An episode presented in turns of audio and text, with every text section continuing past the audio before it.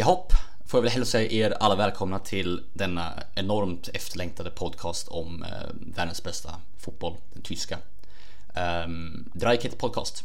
Det här är första avsnittet eh, och jag är er värd Axel Falk. Jag tror att de flesta av er förhoppningsvis känner igen mig på något sätt eller något annat. Um, vi är väldigt upphetsade över att få prestera den här podcasten, över att få göra den här podcasten, över att få ge er eh, en podcast som ni lyssnare verkligen förtjänar. Eh, för vi vet att det är väldigt många i Sverige som gillar tysk fotboll och som har längtat efter en podcast, en på, väldigt pålitlig podcast som just diskuterar det ämnet. Och ehm, med mig i denna, på denna resa mot saligheten eh, har jag två stycken ehm, som jag har handplockat för just en uppgift. Ehm, en från Svenska fans och en inte från Svenska fans.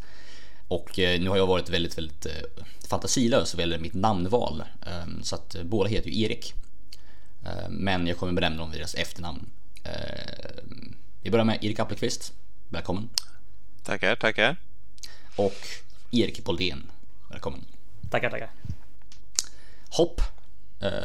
Appelqvist, är du taggad för denna uppgift? Ja, jo, jo men verkligen. Jag, jag är jättetaggad. Jag har väl haft lite svårt att sova för att jag varit så taggad nästan. Oj. Nej men, eh, nej, men det, man har sett fram emot att, att få köra igång det här och prata lite, lite tysk fotboll. Det har ju, har ju saknats kan vi säga. Verkligen. Erik Boldén, känner du samma sak? Oh, självklart kan jag bara understryka. Det, det, var det känns som det har, vi har pratat om det här jättelänge nu men, men eh, det, det, det, vi, vi pratade om det här, var det sen slutet på maj?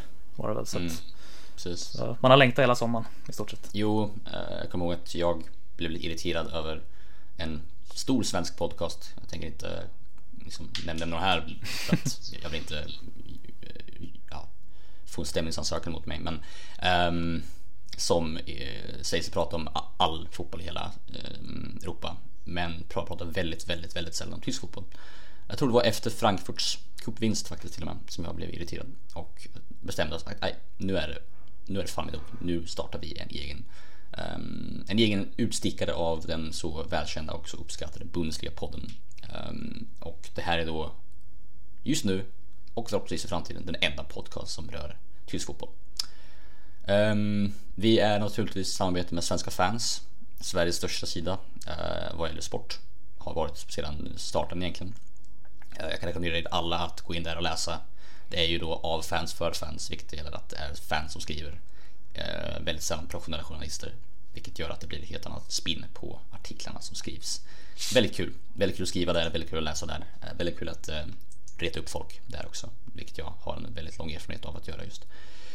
Um, jag tänkte att vi skulle börja med att, eh, eller jag skulle börja med att få er att gå igenom en lång rigorös frågeställning eh, kring eh, era alltså, personligheter vad gäller den tyska fotbollen. Um, och eh, för enkelhetens skull så tänkte jag att vi börjar i bokstavsordning. Så jag börjar med Appelqvist.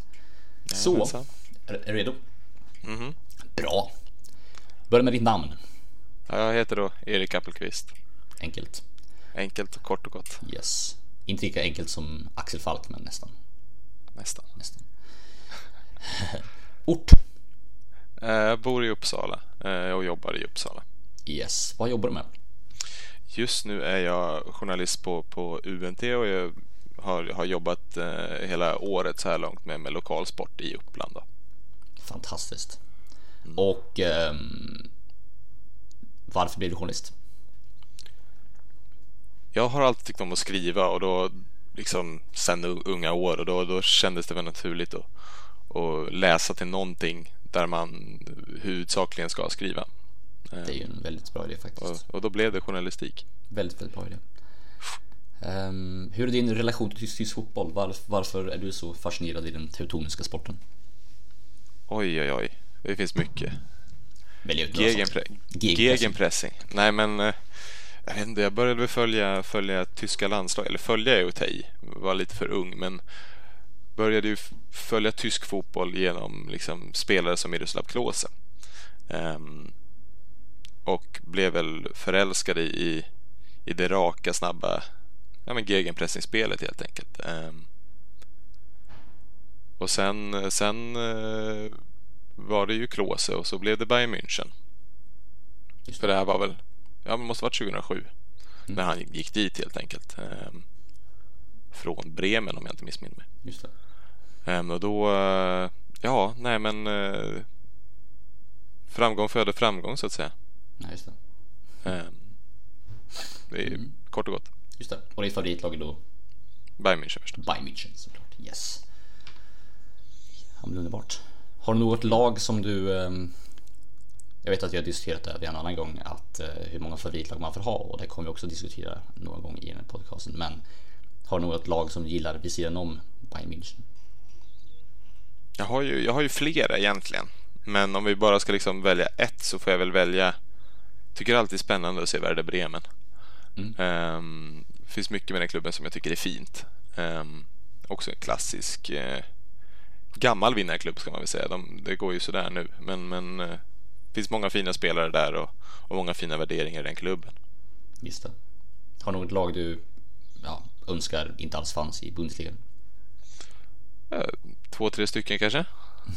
men först och främst RB Leipzig. RB Leipzig, yes. Någon anledning till det? Om man behöver den? Vad sa du? Någon anledning till det? Om man skulle behöva en?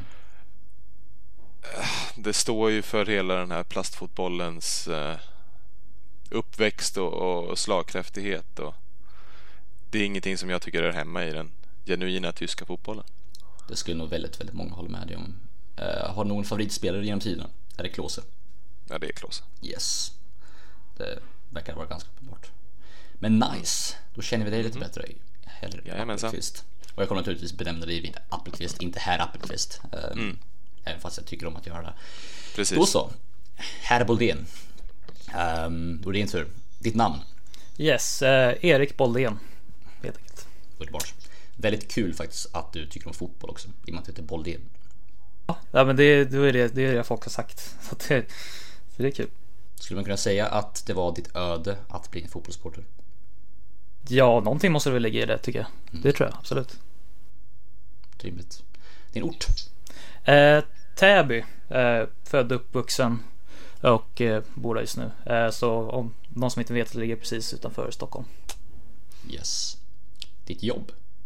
Eh, just nu så jobbar jag faktiskt inte med någonting, men har precis slutat på som eh, eh, kock på en eh, snabbmatskedja. och men kommer snart i slutet på augusti börja plugga istället.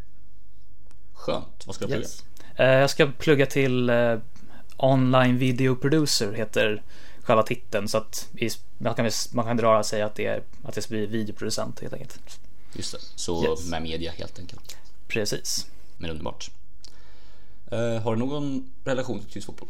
Eller det har du uh, naturligtvis, men hur ser den ut? ja, det har jag. Uh, jo, Eh, min relation till tysk fotboll är helt enkelt att eh, ja, det började helt enkelt som när jag var nio år och eh, det var väl helt enkelt i i stort sett direkt efter VM 2006 i Tyskland där jag, jag började känna att jag kanske ska ta mitt supporterskap till en lite ny nivå. Jag har ju haft, jag har varit supporter sedan, ja, så länge jag kan minnas för både Hammarby och även Liverpool i England. Men eh, jag ville bredda det till tysk fotboll när jag började känna att men tysk fotboll, det, började, det måste ha ändå någonting just med att, att i stort sett alla lag har väldigt bra fans och eh, eh, som sagt väldigt billigt att gå på matcher så jag tänkte att ja, men ska, så började jag kolla, man började kolla liksom på, ja men de lagen man känner igen, det är Bayern München och Borussia Dortmund och eh, av någon anledning så kände jag inte riktigt för något av de lagen egentligen. Eh, så att, eh, så det var helt enkelt att jag fick gå tillbaka till ett gammalt Gameboy-spel jag hade som med, som hade bara några, några få europeiska lag och bland annat då så var det tre tyska lag med. Så jag sa till mig själv att okej, okay, det tredje tyska laget som är med på det här och som inte då är Borussia Dortmund eller Bayern München ska jag börja heja på. Och så vart det då Bayer Leverkusen. Wow, mm. ganska, ganska häftig historia faktiskt. Ja. Slumpen bestämmer helt enkelt. Ja, precis, det vart lite så. Kul. Har du något um, lag du gillar förutom Bayer Leverkusen? Uh, ja, det är det som jag sagt som jag den är tidigare. Då, då är det ju uh, Hammarby här i Sverige och då även då Liverpool borta i England. Just det. Har du något lag i Tyskland som du har någon slags förkärlek för? Ja, jag har väl haft lite förkärlek. Eh, förutom då Bayer Leverkusen så är det väl skulle jag säga också som Appelqvist, det är nog faktiskt på Werder Bremen. Eh, och eh, det väl nog, ligger nog mycket i själva liksom klubbfärgerna just att de delar klubbfärg med Hammarby så det ligger väl någonstans inrotat på något sätt. Just det. Har något lag i Bundesliga eller tyska fotbollen som du ogillar? Eh, ja, det är väl, det är väl exakt eh, samma typ. Det är, det är väl nog eh, eh RB Leipzig tror jag.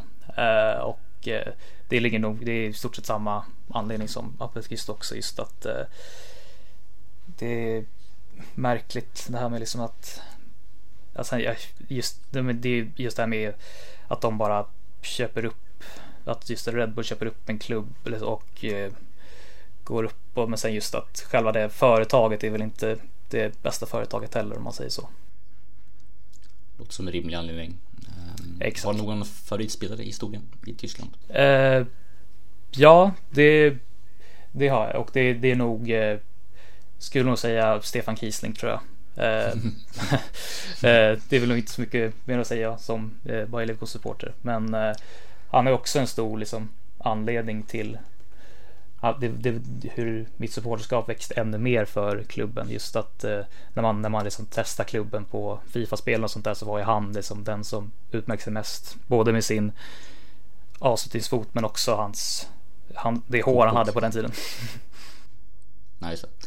Jo men eh, han är ju också eh, som vi naturligtvis har diskuterat i, i, de, i en annan podcast om tysk fotboll så är han ju en väldigt, eh, väldigt vass eh, kock. Ja, det är han. Som vi alla vet. Eh, även en väldigt vass pastakock faktiskt. Eh, mm. Hans, jag har själv lagat hans eh, bolognese och den var väl Det var det bästa i hans kokbok i alla fall. Det var ju en klar 3 av 5 i alla fall. Gulök va? Um, Mycket. Gulök ja, precis. Mm. Naturligtvis gulök. det är självklart. Och sen så hade jag ju en En Dr. Röttgers um, Fryspizza som recept också. Så underbart. Ja men underbart. Jag ska även säga så att du naturligtvis skriver för svenska fans. Eh, yes. By Leverkusen. Precis. Yes. Vilket är naturligtvis väldigt, väldigt trevligt att ha.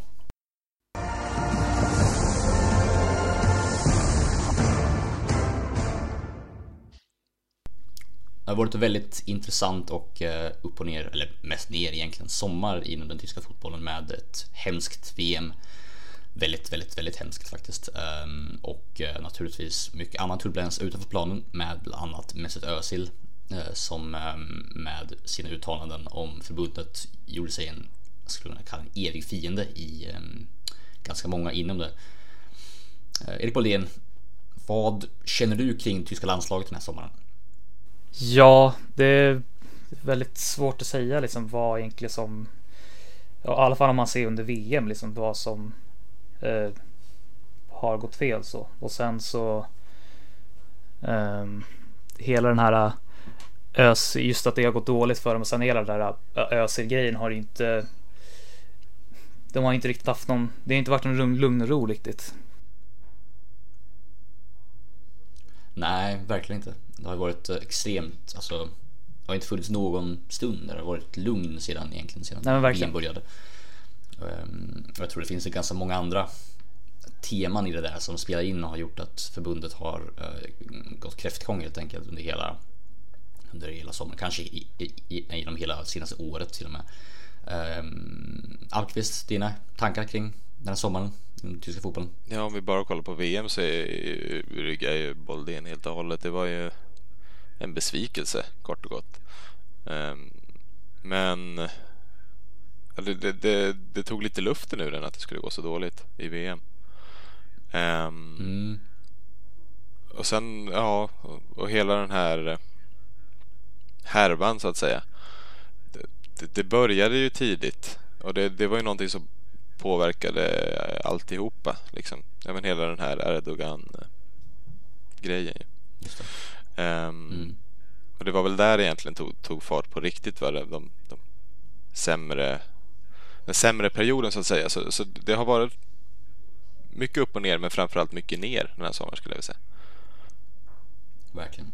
Jo men själva, alltså, själva fotot med Erdogan har ju naturligtvis påverkat Frågan är om det har påverkat landslaget så mycket som landslag eller som förbundet i sig vill säga att det har gjort.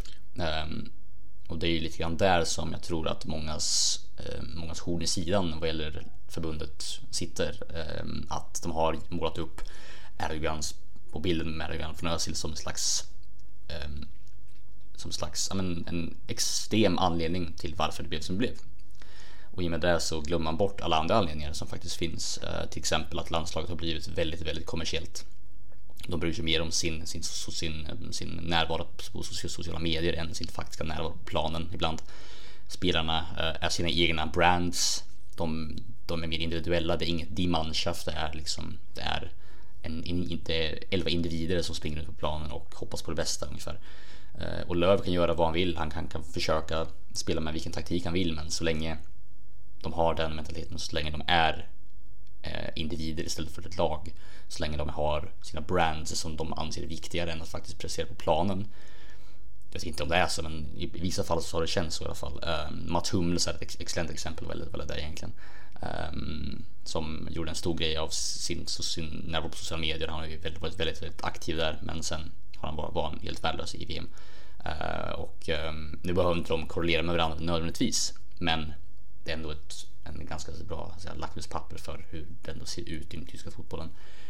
Så så länge de det fortsätter vara, så länge det tyska landslaget försöker göra sig mer populärt utomlands än i Tyskland. Vi ska komma ihåg att Tyskland, vilket jag upplevde när jag var nere där nere i, i somras, att det tyska landslaget i Tyskland är um, mycket, mycket mindre uppskattat nu än det var för fyra år sedan det är inte alls den folkliga kraft som det fanns under den tiden. Eh, och eh, så länge det är så, så länge vi inte försöker ändra på det så tror jag att de kommer att fortsätta ha väldigt stora problem. Yes. Ja, om ja, vi bara fortsätter lite på det så ligger väl det i någon sorts... De har ändå tappat några av de här hjärtespelarna. Man får inte glömma det, mm. alltså viktiga kuggar i Lam, Schweinsteiger och Podolski.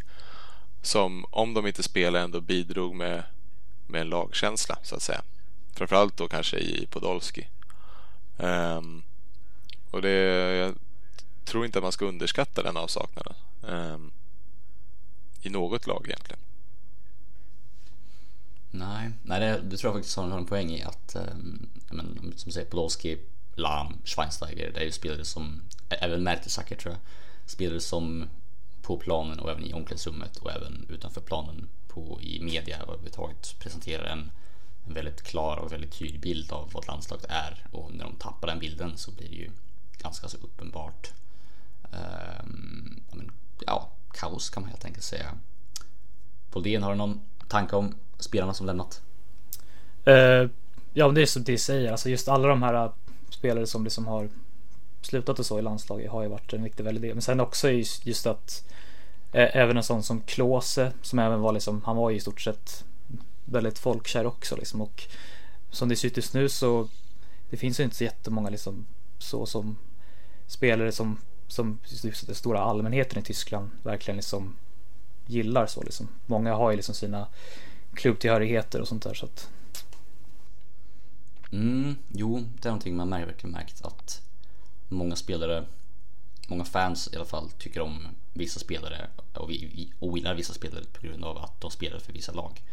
Det är ehm, lite grann som säga, anti-Spanien under 2010 där men spelare som Real och Barcelona kunde komma ihop och fansen spelade, det spelar ingen roll vad de spelade, de, de spelade för Spanien.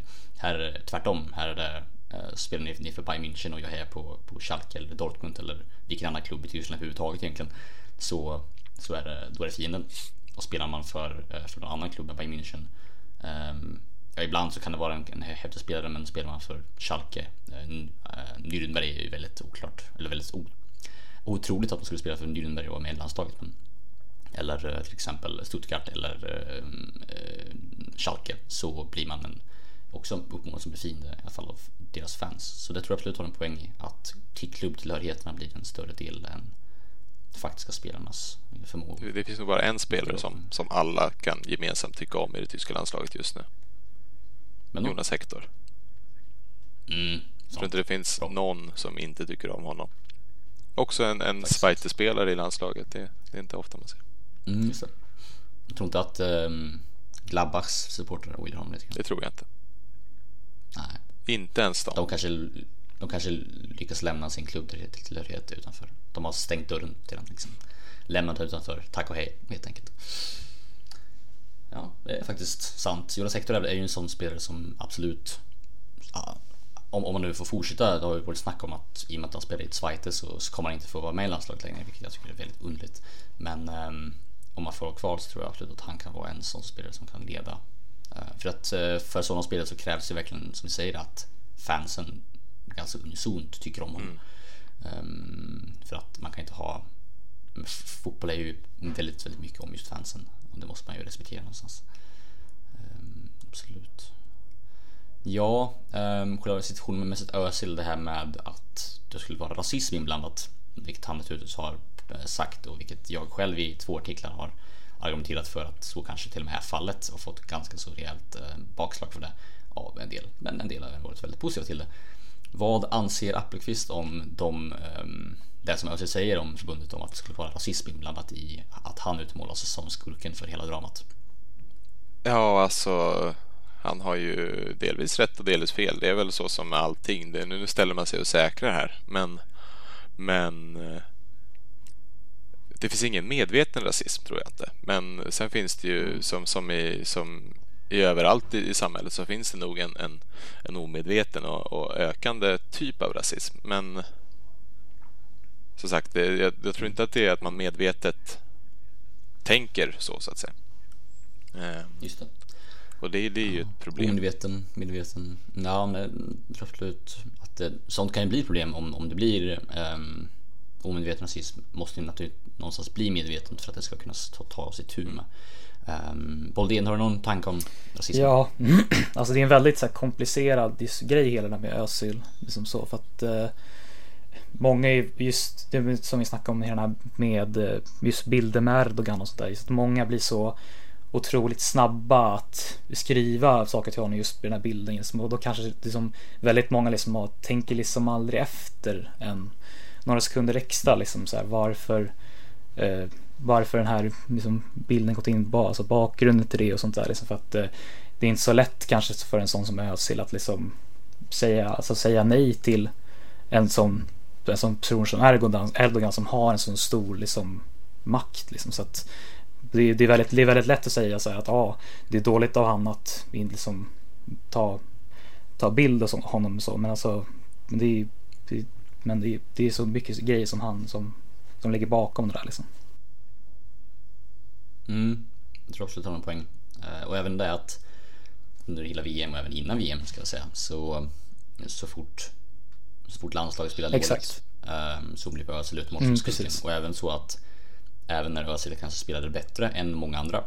Säg att, äh, säg att, äh, att säg Kroos eller Kimmich eller Neuer spelade väldigt, väldigt dåligt. Spelare som, är, som ser ut, ser tyska ut, är tyska, är väldigt tyska personligheter. Äh, väldigt uppskattade för just kanske någonstans omedvetet just för att de är tyskar. Um, de kan ha en hur dålig match som helst. Men Özil får ändå utstå mest kritik. Även fast han kanske haft en ganska mycket bättre match. Um, vilket är naturligtvis väldigt mycket från media främst. Um, men det, är en, det skulle jag säga är ganska ty alltså tydligt tecken på att en spelare jag skulle säga särbehandlas på grund av hans etnicitet på grund av hur han ser ut. Omedvetet definitivt. Jag tror inte det finns någon, någon medvetenhet som Apelqvist säger i det här. Men ändå, att det är omedvetet. Det är ju jag skulle vilja säga att det är definitionen av just rasism, även fast det är omedvetet. Att särbehandla någon för på grund av deras etnicitet. Um, ras. Så att det är um, det är definitivt omedvetet och det gör det naturligtvis, låt säga bättre än att det är medvetet.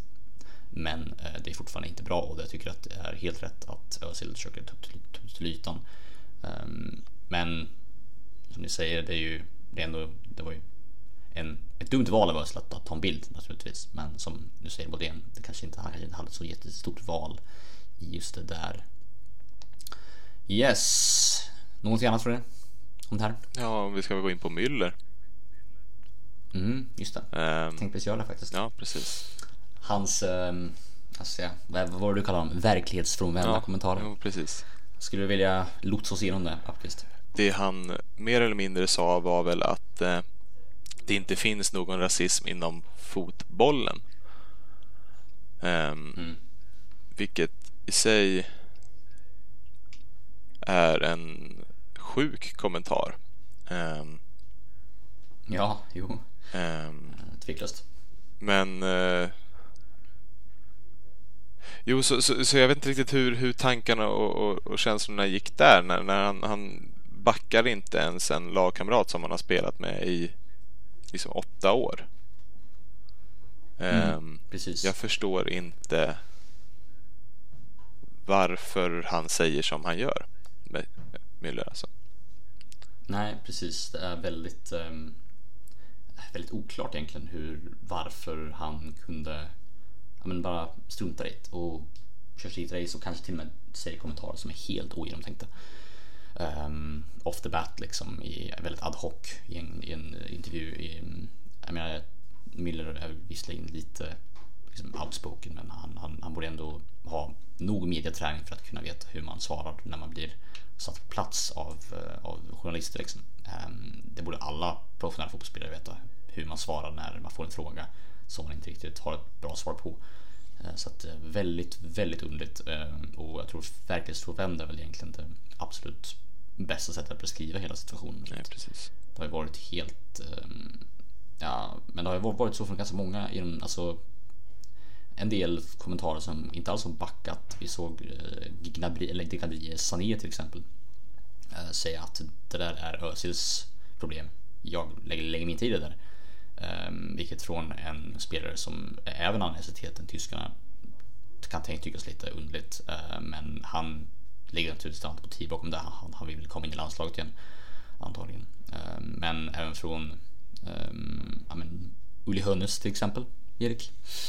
Um, har det varit en del kommentarer? Jo, alltså.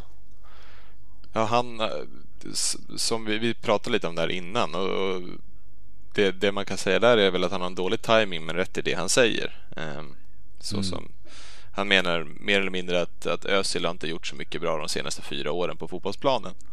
Um, och uh, ja, alltså Özil har ju inte varit den Özil han var när han spelade i Real, så att säga. Nej, om man räknar bort hösten 2014. Ja, precis. När han gjorde, när han gjorde var det, var det typ 15 assist på en halv säsong. Um, och sen dess, ja men det är ju fyra år sedan. Uh, och sen dess har han ja, inte visst. bidragit med speciellt mycket glädje och, och, och, och vilja på planen så att säga. Um, men mm. sen är det ju det är ju slarvigt av Hönes att uttrycka sig på det sättet mitt i den här stormen. Um, och det får ju framförallt Bayern München att se sämre ut. Mm. Det känns som att slarvigt och otajmat känns lite Uli Hönnes uh, liksom, stil. Uh, han, är inte alltid den mest genomtänkta uh, vad gäller sina kommentarer. Eller sina skattebetalningar heller för en del. Men det är en helt annan fråga. det är ett straff han har tagit. Ja, ja, ja, ja. ja. Det är en gång kriminell, alltid kriminell. Ibland kanske. Ehm, jag kommer alltid eh, nämna det här, Uli, Uli Hönnes, för jag är inget fan av honom överhuvudtaget. Vilket naturligtvis kommer från den här grejen med Niko Kovac. Ehm, jag skrev ett antal rätt så ilska saker om just Hönnes på Svenska fans. Som jag fortfarande är väldigt stolt över för övrigt. Det är ingenting som jag tänker ta avstånd från. Ehm, att eh, Bayern München är en klubb som, som förs framåt av, av, en, av en kriminell. Och eh, så är det. Men eh, det kan vi diskutera en annan gång. Det är ganska intressant. Um, ja. Någonting annat som har varit lite mer positivt kanske när sommaren väl tysk fotboll och eh, Bundesliga är väl att eh, vi nu får se, eller får lite lättare att se den tyska fotbollen via Viasats annektering av eh, ligan. Eh, vilket utifrån jag förstått så kommer man kunna se samtliga matcher på Viaplay eh, under, eh, under hösten och våren. Däremot så kommer ett fåtal matcher visas på Viasats egna kanaler. Så vill man se Bundesliga helt och hållet så är det bara att eh, snappa upp via Play helt enkelt. Ehm, um, vilka vi, vi, vi inte sponsrar på något sätt men jag vill bara nämna det för att det är eh, väldigt, väldigt bra att ha åtanke om man vill kolla på tysk fotboll. Eh, jag tänkte att Appelqvist ska få lotsa oss igenom den senaste omgången i Zweite. Ta ut några resultat som är intressanta helt enkelt. Um, det har ju varit lite några kul resultat i både Zweite och Dritte, eller hur? Mm, ja, men så är det. Um, nu i helgen spelades ju den första omgången i, i, i Zweite Bundesliga. Um, och det blir ju, blir ju första gången vi fick se, se Hamburg spela en match som inte är i högsta divisionen sedan, sedan Bundesliga startades. Då. Um, och vi, vi kan väl börja direkt där när de, de premiärspelade mot, eh, mot lillebrorsan i, i norr, Holstein Kiel. Ehm, och förlorade med stora 0-3. Ehm, på hemmaplan? På, på hemmaplan. Ehm, Framför nästan fullsatta läktare? Precis. och jag vet inte vad mer man ska säga om det egentligen. Det är Hamburg mm. som gör en Hamburg.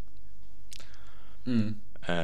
ja, och då, av det lilla man har sett också av matchen så alltså det är, är så otroligt hur de inte kan göra mål heller. Alltså liksom faktiskt. Det, att det, att, det var, att det blev, just att den matchen blev hela 3-0 till Kiel är otroligt. Men det, det, de gör en Hamburg helt enkelt.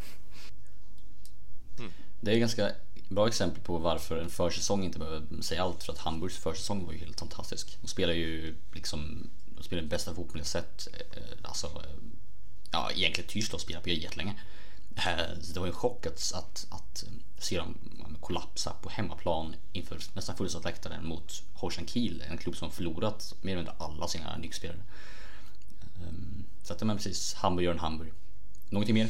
Eh, vi kan väl kolla på den andra nykomlingen också i, i Zweite Bundesliga, Köln eh, som, eh, som tog en stabil seger mot, eh, mot VfL Bochum eh, på bortaplan. Då. Ehm, Just det.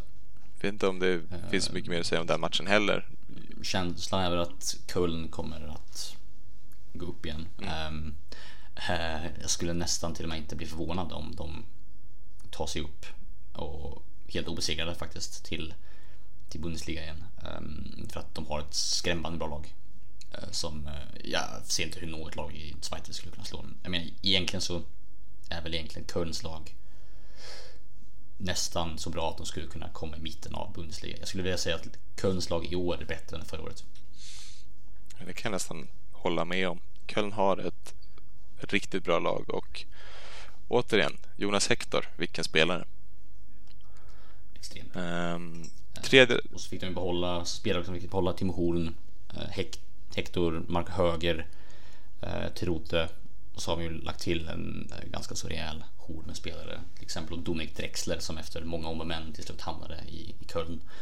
Um, under nya coachen Anfang som såklart gjorde succé under i Kiel förra året. Mm. Um, någon mer match? Ja, du var väl själv lite inne på, på var det St. Pauli Magdeburg? Um, mm, um, och där får väl du gå igenom lite mer var, varför den matchen är intressant. 2-1 slutade den till uh, Hamburglaget. Precis, ja alltså matchen i sig var väl väldigt, väldigt dålig egentligen. Eh, ingen, ingen direkt kvalitet på någonting överhuvudtaget men det som jag tyckte var intressant men var att alla tre målen som gjordes var en slags motsats till matchen i sig. För att alla tre målen som gjordes var jättesnygga och jättehög klass på. Till exempel första målet var en, en, så att säga, en kopia av Pavards mål mot Argentina. Det var ett, ett, ett volleyskott, ett halvvolleyskott eh, strax utanför hörnet på eh, ena straffområdet.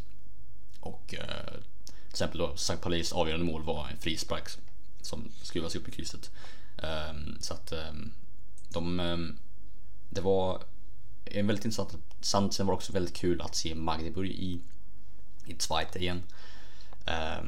de har efter lång tid utanför till slut tagit sig tillbaka till en plats som de, ja, deras, i alla fall deras klubbnamn, deras klubbadress i alla fall hör hemma vid. Ehm, Magdeburg är ju den enda östtyska klubb som någonsin vann en Europatitel. De vann ju cupvinnarcupen mot Milan 1974 ehm, med 2-0 och eh, är väl ett av, ett av Östtysklands absolut bästa lag genom tiderna. De hade ju en tid på 70-talet där de gick många år och vann ligan. Det var egentligen de och Dynamo Berlin som var de absolut största, även Dynamo Dresden ehm, som var de absolut största i, i eh, Östtyskland. Så att väldigt kul att se Magdeburg tillbaka. Um, kul att se Sankt Pauli vinna naturligtvis. Då är det väldigt kul om, eller det kul men det vore intressant att se Sankt Pauli eh, gå upp och Hamburg stanna kvar. Eh, ha en helt skev ehm, eh, det är liksom en helt annan dimension ungefär där, där det andra Hamburg-laget är det bästa. Så att, nej, men det, det, kan bli en kul säsong för, för St. Pauli tror jag, även fast matchen inte såg jättebra ut så hoppas jag på att det kan bli en bra säsong för dem åtminstone. Och Magdeburg hoppas jag ja, klara av sig kvar för det är, sagt, det är en klubb som hör hemma. Um, ja, sen har vi ju Dritte också uh, som um, naturligtvis uh, Fagrenius på Svenska fans driver ganska mycket kring, skriver ganska mycket om uh, matcher och, och ehm, vad som händer överhuvudtaget. Men där har vi också haft en liten, litet, låt ska säga, nedflyttningskaos vad gäller Braunschweig, eller hur?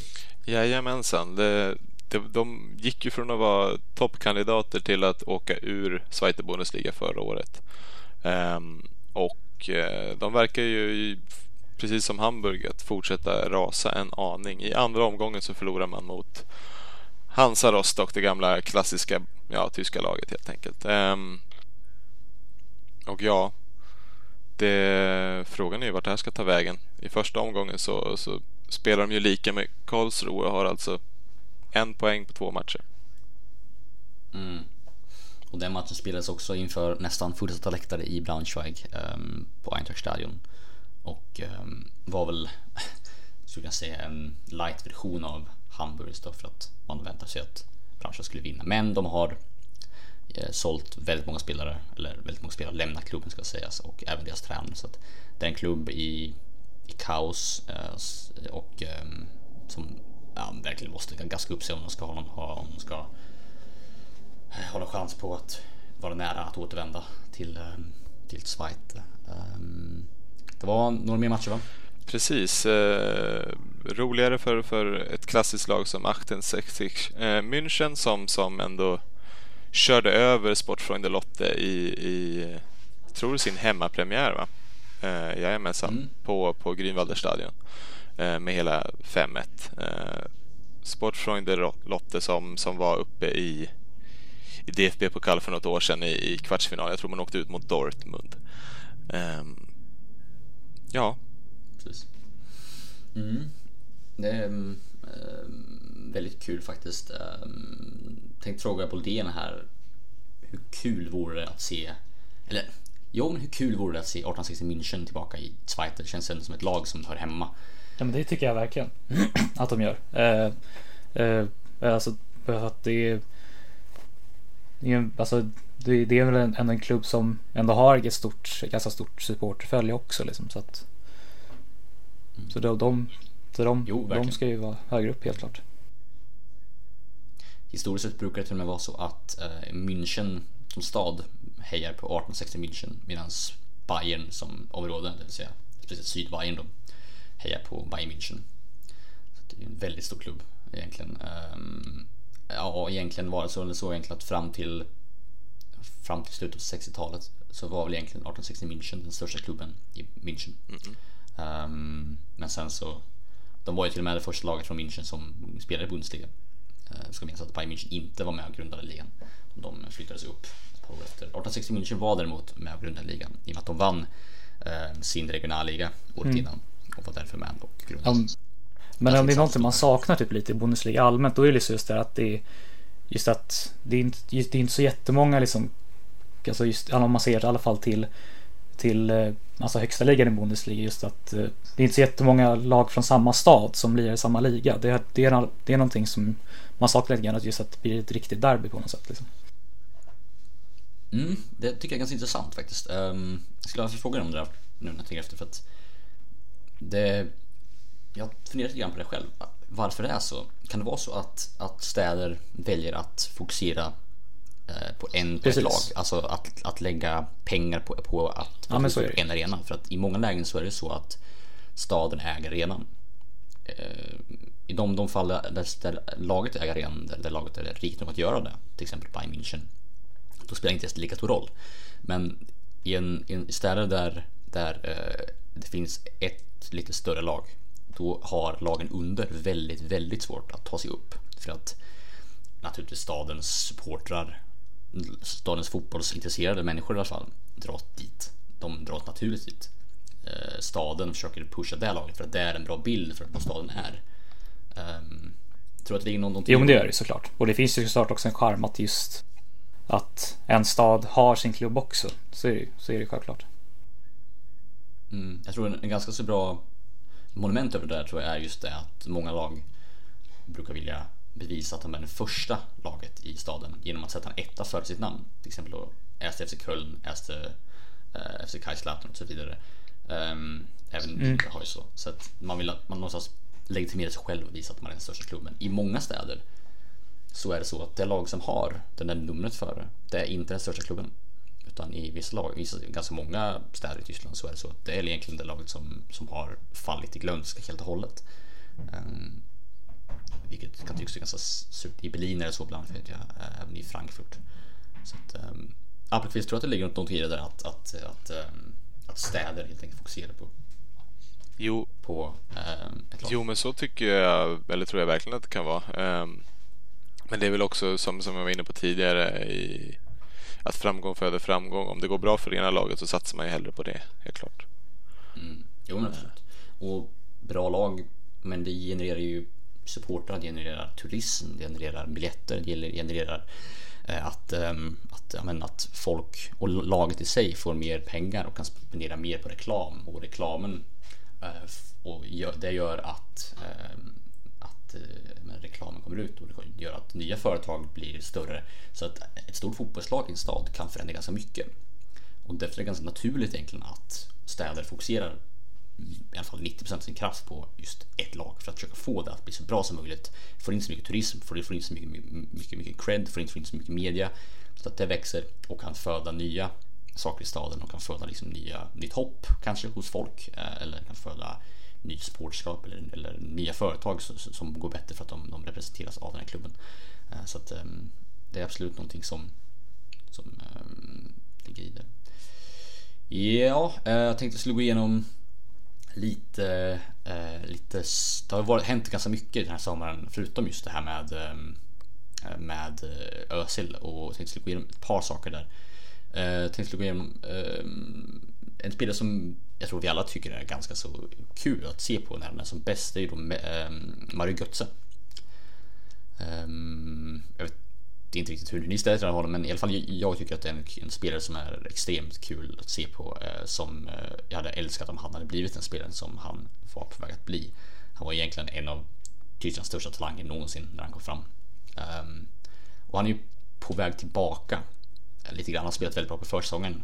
Um, Appelqvist, vad har du för tankar om, om Götzes säsong och vad han kan tillföra till Borussia Dortmund? Det man ska komma ihåg är att Götze är ju inte 18 längre, eller 20 för den delen, utan han är väl, han är väl jämngammal med Neymar, 26 år. Um, vilket betyder att han ska ju vara i sin, sin prime nu så att säga. Och jag, jag, tror att ändå att han har varit med länge nu och jag tror att han kan, kan ändå bidra med mycket erfarenhet till, till det här unga Dortmund-laget. Um, och uh, om, om hans försäsong är någonting att, att liksom ta med sig så, så är det att det här kan nog vara hans bästa, bästa säsong sedan han eh, lämnade Dortmund 2013. Mm. På det. Håller du med? Ja, absolut. Det tycker jag. Ber om ursäkt för hosten. Eh, men eh, det tycker jag absolut. Han har väl, ändå, han har väl gjort, hängt några kassar nu under försäsongen också så att det ser spännande ut. Mm, och nu har de ju även äh, värvat in Axel Witzel naturligtvis, Borussia Dortmund, vilket jag tror är en väldigt fin värvning. Bolin, vad känner du kring den? Eh, ja, alltså jag, jag, har inte riktigt haft så mycket mer koll än, än bara sett han när han spelade för Belgien under VM och sånt där. Han, han var väl i, var det i Kina han har varit i senast eller var det? Mm, ja, precis. precis. Jag kan inte uttala namnet. Nej, precis. Dessvärre, men, Nej, så man har inte haft, man har inte haft så jättemycket koll på honom just i, just, just så i klubblags så, men alltså han han har ju hållit en bra nivå under VM och sånt där. och jag tror ändå han kan passa in bra i Dortmund. Mm. Appelqvist, vad tänker du? Ja, jag håller med. Jag tror att han kommer passa jättebra. Men det innebär ju också att de kommer göra sig av med en spelare. Um, och det, det, blir väl Weigel i sådana fall. Verkar det som. Det, det är ju samma position där. Defensivt ankare mm. mer. Snackas om PSG där. Mm gör ju att Thomas Tuchel vill ha tillbaka honom. Precis. Um, jag kan tänka mig att de skulle kunna göra sig av med Sebastian Rode annars. Um, ja, jo. en spelare som det, känns väldigt onödig egentligen. Det är en spelare som, som också var bättre förut kan man ju säga. Han, han, han var väl egentligen bara bra i Frankfurt. Men jo. då var han ju jättebra i alla fall sista säsongen. När vi, ska jag säga, spelade i, um, i uh, Europa League. Jo.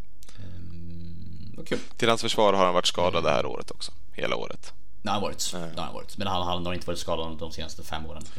Nej, men i Bayern så gjorde han ändå helt okej okay ifrån sig Råde. Men det var ju när han fick spela. Det. Han fick inte spela.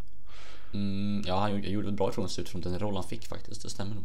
Han, han hade ju en roll som inte var liksom att vara en, en, en dominant spelare, vilket mer kanske ställer frågan varför han ens gick dit i, i, i första början. Men väl Bayerns, eh, Bayerns lockrop är ju väldigt, väldigt kallande och väldigt, väldigt svåra att ha att göra med om man vill stanna kvar i en klubb.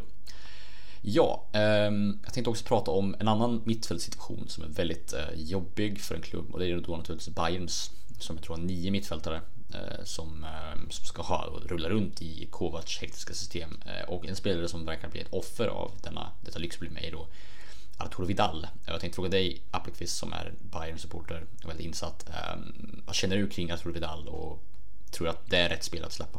Ja, Arturo Vidal är en jättebra spelare ehm, och jag hade inte varit ledsen ifall han var kvar.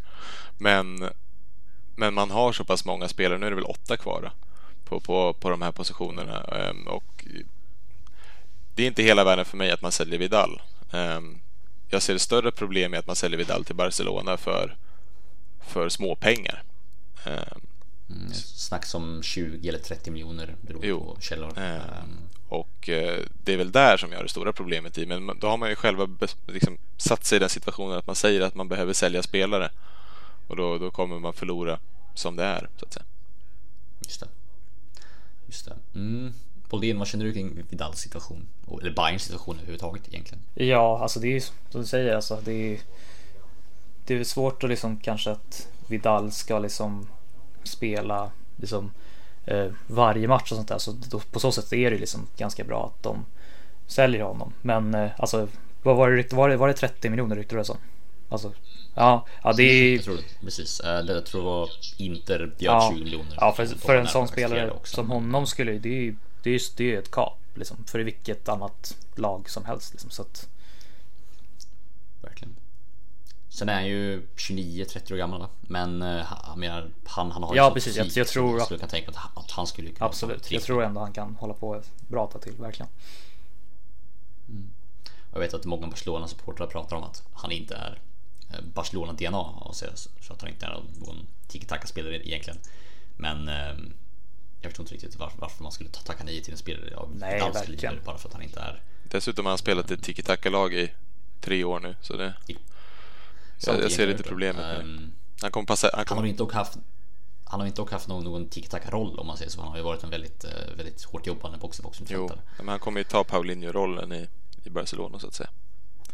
Sant, och det, en sån eh, behöver de ju verkligen. Så har vi ju en rivig Ja, jäkel. men han kan ju liksom vara ehm. startspelare um, i de här eh, Champions League-matcherna för, för Barcelona och liksom liga, liga eller cupmatcher och sånt där. Så att det är ju perfekt att ha som liksom i laget liksom.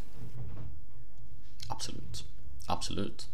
Um, en till sak jag tänkte jag skulle diskutera lite kort är då också um, det vi pratade lite grann om förut, då, uh, Hamburg naturligtvis uh, och hur de um, hur de aldrig får koll på saker. Um, vad tror ni att det beror på? Jag börjar med Boldén, att HSV aldrig liksom får kontroll på någonting. Det har ju varit kaos under de sista fem åren egentligen, inte ännu längre så. Vad tror du att det kan bero på? Att de är så Eh, aldrig där de ska vara helt enkelt? Jag vet faktiskt inte exakt. Liksom. Det, är, det är väl någonting liksom att det kanske har senaste året att de, liksom, de har liksom aldrig liksom tra tragglat sig ur det där liksom bottenträsket. De har ju klarat sig de har ju klarat sig hela tiden på något mirakulöst sätt varje år. Liksom. Men alltså att, att det kanske blir väl lite press från fansen att de kanske liksom ska börja eh, liksom bli, bli bättre och komma högre platser i ligan. För att vi menar Hamburg har ju en väldigt stor, liksom, stor skara med supportrar. Så att jag vet inte exakt liksom vad, vad det beror på riktigt alltså. Men, eh, men det, är, det är väl, ja. Mm. Appelqvist. Jo, men jag håller med där. Det, det är ju problem, huvudproblem i organisationen först och främst. Men sen så är det väl kanske ännu större problem i självbilden. Um, mm. Man ser väl sig på något sätt fortfarande som ett topplag och det är väl någonting man måste någonting man måste mm. bli av med så att säga. Um, man hade väl tänkt att det här skulle vara en nystart men uh, kanske inte ens blir det. Nej, det där är väldigt intressant. Jag tänkte just diskutera det någon annan gång när vi pratade lite 50 plus 1 regel. Um, det där med att med klubbars liksom, självbild och hur de ser sig själva och hur det kan vara väldigt, väldigt skadande. För att jag tror det har mycket att göra med HSV, att de, de ser sig som en klubb som, som, som hör hemma där, men de arbetar inte mot att, att faktiskt höra hemma där, utan de, de, de går på sitt eget rykte lite grann. Och det kan man inte göra i all evighet, utan till slut så kommer det ju fallera. Och då när det fallerar, då kommer det vara en kollaps. Som vi har sett här, helt enkelt. Ehm, och eh, ja, men det har som Apke säger, väldigt mycket att göra med organisationen. De har ju lite grann släppt in släppt in eh, vargen och trott att det är mormor och lite grann. Eh, lite rörligångssyndrom kring HSV och det har ju varit väldigt skadligt. Eh, de har släppt in helt fel folk och gjort helt fel till värvningar, helt fel, fel, fel, fel saker egentligen varenda, varenda sommar. Um, och eh, uh, som gett extrema mängder pengar på absolut ingenting. Vilket har gjort att naturligtvis deras investerare har nästan varit nära på att dra sig ur och HSV har hotats av konkurs vid ett antal tillfällen under de senaste åren. Um, vilket låter ganska så otroligt för en klubb som HSV, eh, men så är det faktiskt. Ja, jag tänkte att jag skulle diskutera lite grann kring värvningar också lite kort. Jag har varit och rört vid lite grann. Eh, jag tänkte att vi helt enkelt skulle avsluta den här första podcasten med att eh, bara gå igenom våra favoritvärvningar den här sommaren. Vi tar en var tänkte jag. Jag börjar med Erik Appelqvist. Din favoritvärvning hittills den här sommaren och varför? Mm. Ja, favoritvärvning är, det, det, är ett svårt ord här.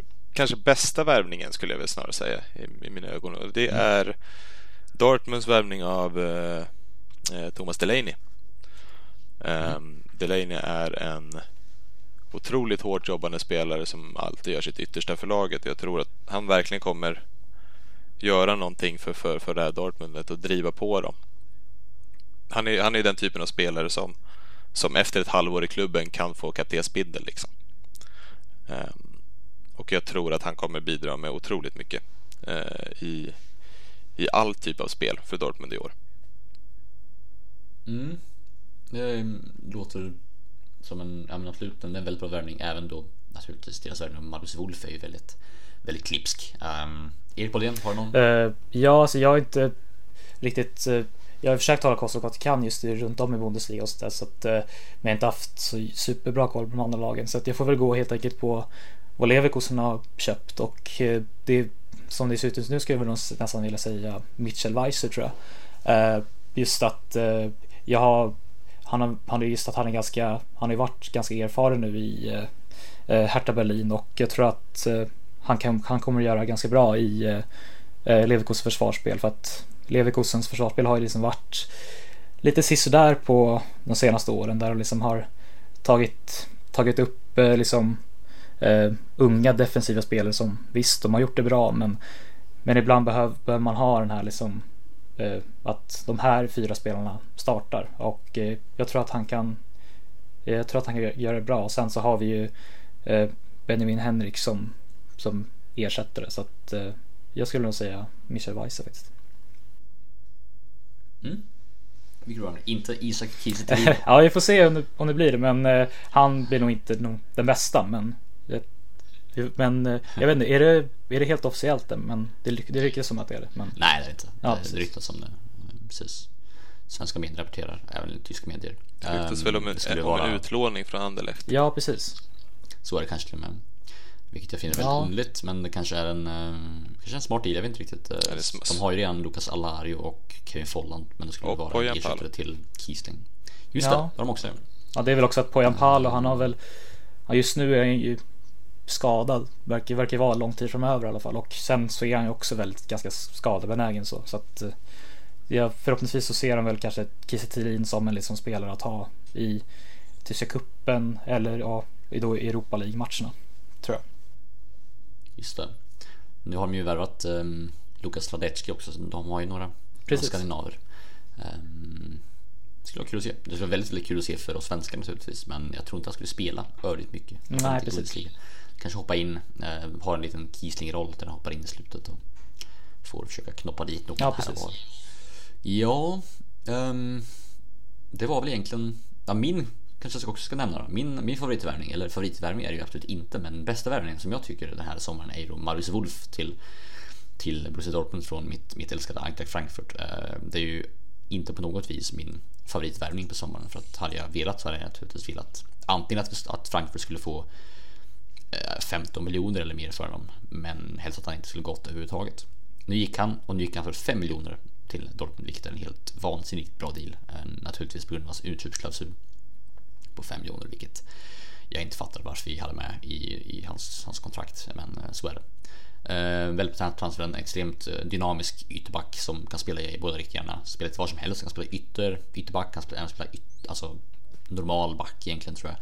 Han är väldigt bra defensivt. Eh, så för 5 miljoner 23 år gammal, en extremt kapabel spelare för ett extremt bra pris. Som, ja, han kan mycket väl vara landslagsmaterial i framtiden tror jag. Um, ja, jag tror att vi ska avrunda där faktiskt. Um, jag får tacka er två så oerhört mycket för det här avsnittet eh, och naturligtvis vårt premiäravsnitt. Ehm, vi kommer att återvända nästa onsdag. Vi kommer att publicera då den här podcasten på onsdagar.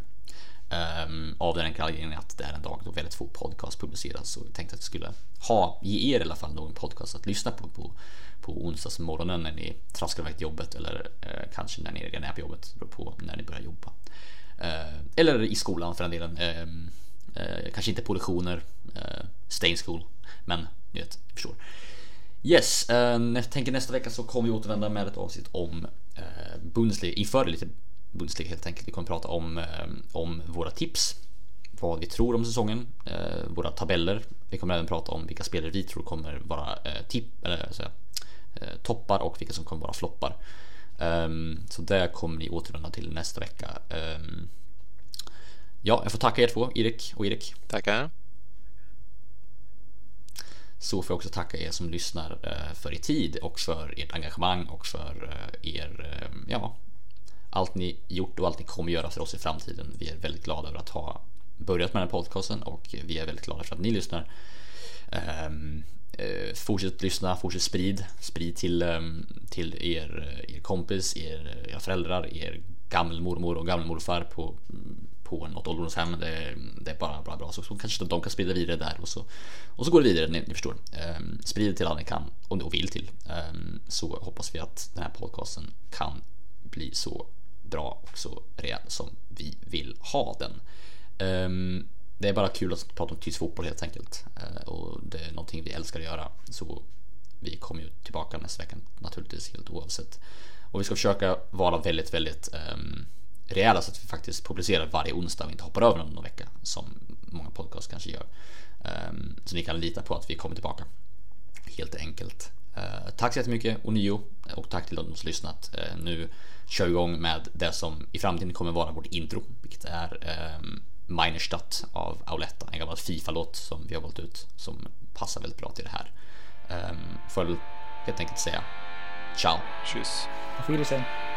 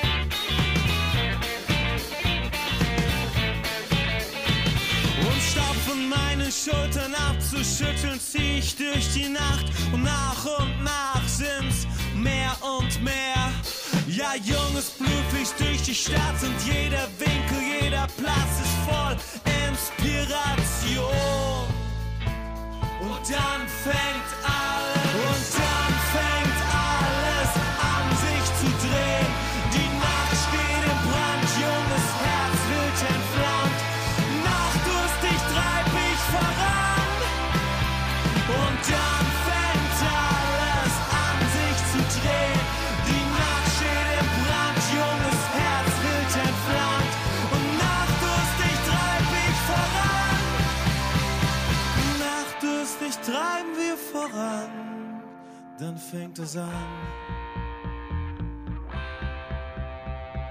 Zünd diese Stadt heute an. Zünd diese Stadt heute an. Wir zünden die Stadt heute an. Und dann, und dann.